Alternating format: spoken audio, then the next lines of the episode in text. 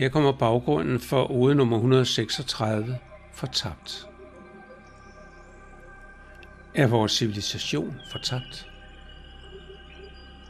Selv når jeg bruger min fantasi på den mest positive måde, kan jeg ikke se en udvikling, som ender godt. Som ender med, at jorden bliver det sted, vi gerne vil have, den bliver. Civilisationer bukker under, når de går fast i deres egne dårlige vaner. Min skytsengel Marcel har oplevet det før.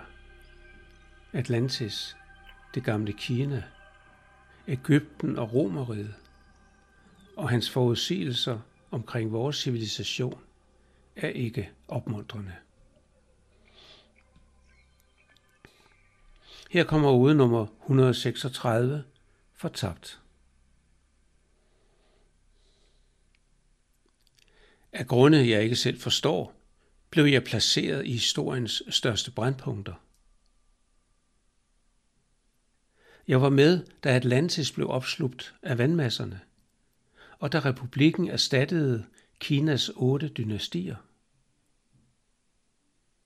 Jeg var med til at forsejle pyramidernes hellige huler, da de nærmest guddommelige faraoer blev stedt til hvile. Og jeg sad i en nøgleposition, da romeriet, dette enorme imperium, som ikke er set større hverken før eller siden, krakelerede og forsvandt.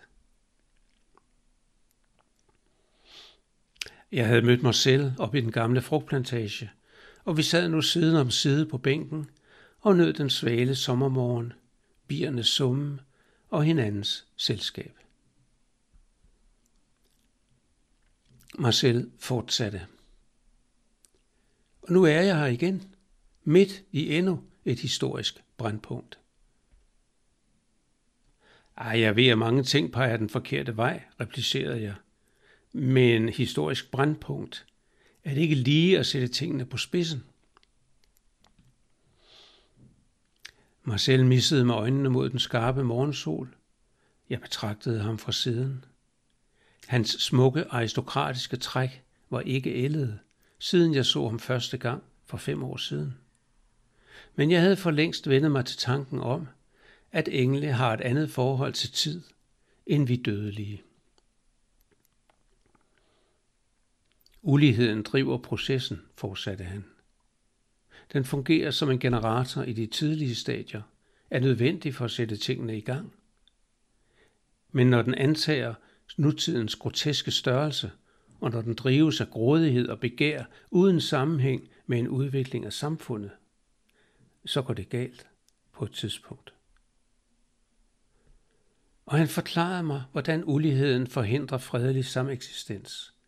Han udpenslede, hvordan lokale stridigheder, kombineret med store flygtningestrømme og konflikter mellem lande og kontinenter, til sidst løber ud af kontrol.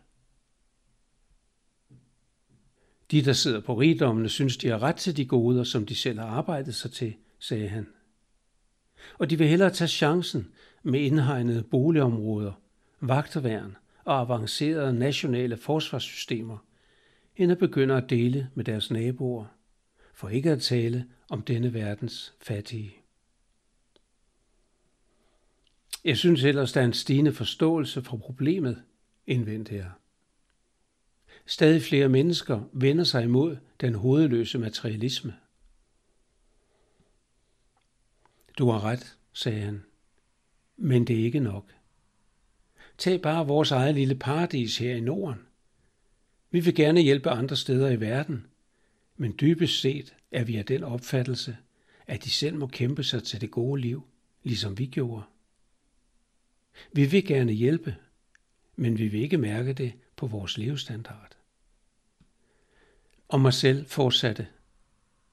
Vi bliver nødt til at nå et forståelsespunkt, hvor vi accepterer, at belønningen for vores indsats ikke består af penge og andre materielle goder, men af stoltheden over vores personlige udvikling og glæden ved at være til gavn for helheden. Og det punkt når vi ikke i tide. Det er tydeligt, at problemerne løber hurtigere end løsningerne. Og han viste mig, at den store sønder er den blinde fokus på økonomisk vækst. De ved det godt, sagde han. De klogeste af vores politikere ved det godt, men de tør ikke sige det højt. Den økonomiske vækst er den hellige grad, og ingen ved, hvad der sker, hvis troen på den forsvinder. Jeg kan ikke se ind i fremtiden, fortsatte han. Men jeg oplevede meget og set signalerne før. Og jeg ser kun én udvikling. Kun én vej. Fortabt. Fortabt. Hvad mener du med fortabt? spurgte jeg ængsteligt. Han drejede hovedet og kiggede direkte på mig. Jeg så ind i hans milde blå øjne. Hans sædvanlige smil var ikke at spore. Han græd ikke, men for første gang nogensinde så jeg mig selv med fugtige øjne.